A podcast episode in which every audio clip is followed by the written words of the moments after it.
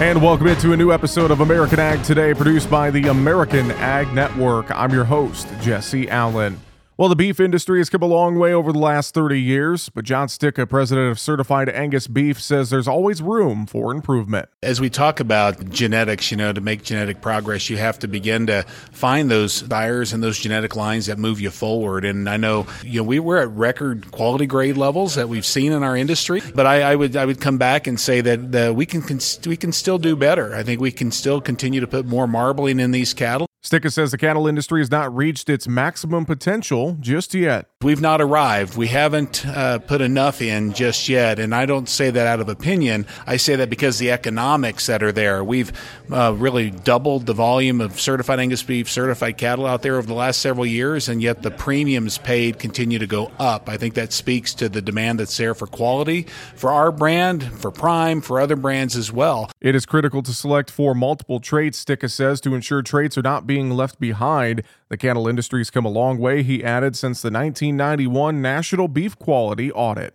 When one out of every four steaks was tough. And today, tenderness uh, really isn't a concern. We've done such a great job as an industry to address those challenges that we had early on. And if we measure and we know the areas where we're falling short as an industry, I think the beef cattle industry is as good an example of any of producers who come together with solutions to move the business forward in a way that increases demand and hopefully continues to drive that profitability at the ranch level. Because beef prices are higher and consumers continue to purchase, Stika says that is proof that consumers love beef products.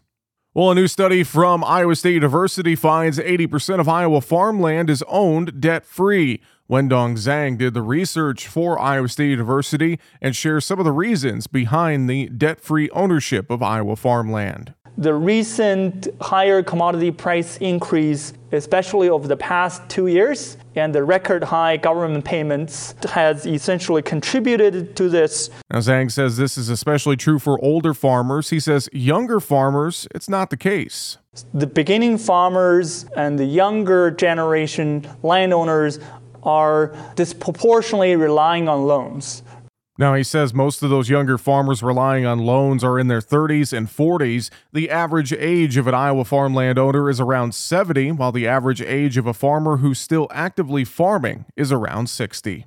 Well, dairy farmers report they are being told to dump milk by cooperatives. Brian Doherty of Total Farm Marketing says there are many factors leading to milk dumping. You've got this sort of collision, if you will, of you're getting to the time of the year where kids are out of school, you don't have your fluid demand for milk You've got an economy that's all kinds of mixed signals, but the bottom line is rising interest rates over the last 12 months. And you've got dairy producers who saw really high prices, and the industry just just how economics work. When high prices come around, you produce more. All those factors coming together, Doherty says, could create an environment where dairy farmers are producing more milk than perhaps needed, yet provide opportunities. I think higher prices gave producers opportunities to hedge milk, to sell ahead, take advantage of some of the insurance products that have paid dividends. And so we're prolonging the length of the herd. That is the size of the herd. Plus, you have high beef prices where all of a sudden you're dropping beef calves that are worth a lot of money. So you end up producing more byproduct, which is milk. So I call this phase two. Phase one is when you're producing more. Phase two is when, hey, our dollar revenue is sinking. We need to produce more and he offers this advice for dairy producers. When I look at, let's say, where the futures market is, and I look at July milk, let's just say we're $16 today, down 53. But when I look at, let's say, November, 1875. So you've got a pretty good premium there. And that premium really reflects your expectations of probably herd liquidation, better demand, those type of things. That hasn't come to bear fruit yet. So until you see some kind of a, you know, a positive, I would say stay the course of being those defensive on those back months on the theory that we extended the time period that we continue to produce because we just came from higher prices which offered those risk shifting opportunities. Continue to look to your tools, whether they be uh, hedging with futures, forward contracting, insurance, and then how to do it both ways. And again, that's Brian Doherty of Total Farm Marketing. While the Corn Belt has remained abnormally dry to start the summer, however, the latest drought monitor does report some improvements since the previous week. Heavy rains fell this past week across some of the western parts of the central and southern Great Plains, especially in the Texas Panhandle and western Oklahoma and Kansas, leading to widespread improvements to ongoing drought in the western Great Plains. Increased drought occurred in the Midwest and western portions of the Northeast, while in the West, some minor improvements occurred in parts of Nevada, Utah, and Idaho.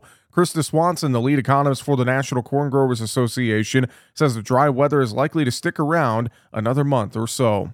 The abnormally dry area in the United States um, expanded greatly and now encompasses uh, mostly all of the U.S. Corn Belt. Over the next month, the drought area is expected to develop further, uh, particularly in the Midwest. However, relief could be coming soon. Uh, the good news is is that uh, there's about a 90% chance of, of the El Nino climate phase moving into play in the next couple months. And generally, that brings favorable weather to the U.S. Corn Belt. Swanson made those comments as part of the second episode of NCGA's new Maize Market Minute.